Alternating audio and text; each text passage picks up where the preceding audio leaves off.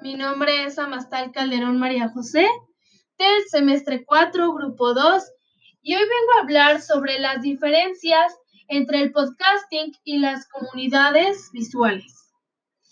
El podcasting consiste en la distribución de archivos multimedia, normalmente audio o video, que puede incluir texto como subtítulos y notas, mediante un sistema de redifusión que permite suscribirnos y usar un programa que lo descargue para que el usuario lo escuche en el momento que quiera.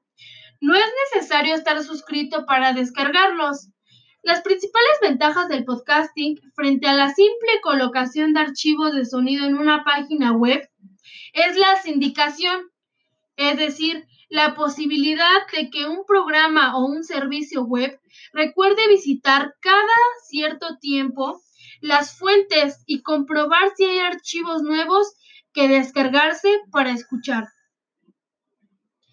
La comunicación visual se describe como la transmisión de ideas e información en formas que se puedan percibir total o parcialmente con la vista.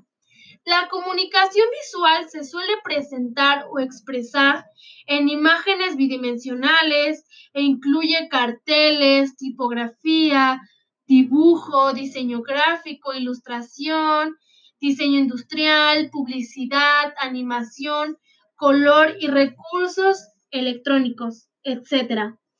La comunicación visual hace referencia a un conjunto de elementos gramaticales y sintácticos que operan en cualquier imagen visual.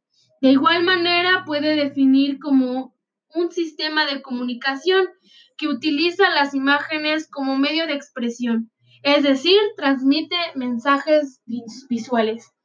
Entonces, esta, esta sería la diferencia entre un podcasting y las comunidades visuales. Esto ha sido todo. Gracias.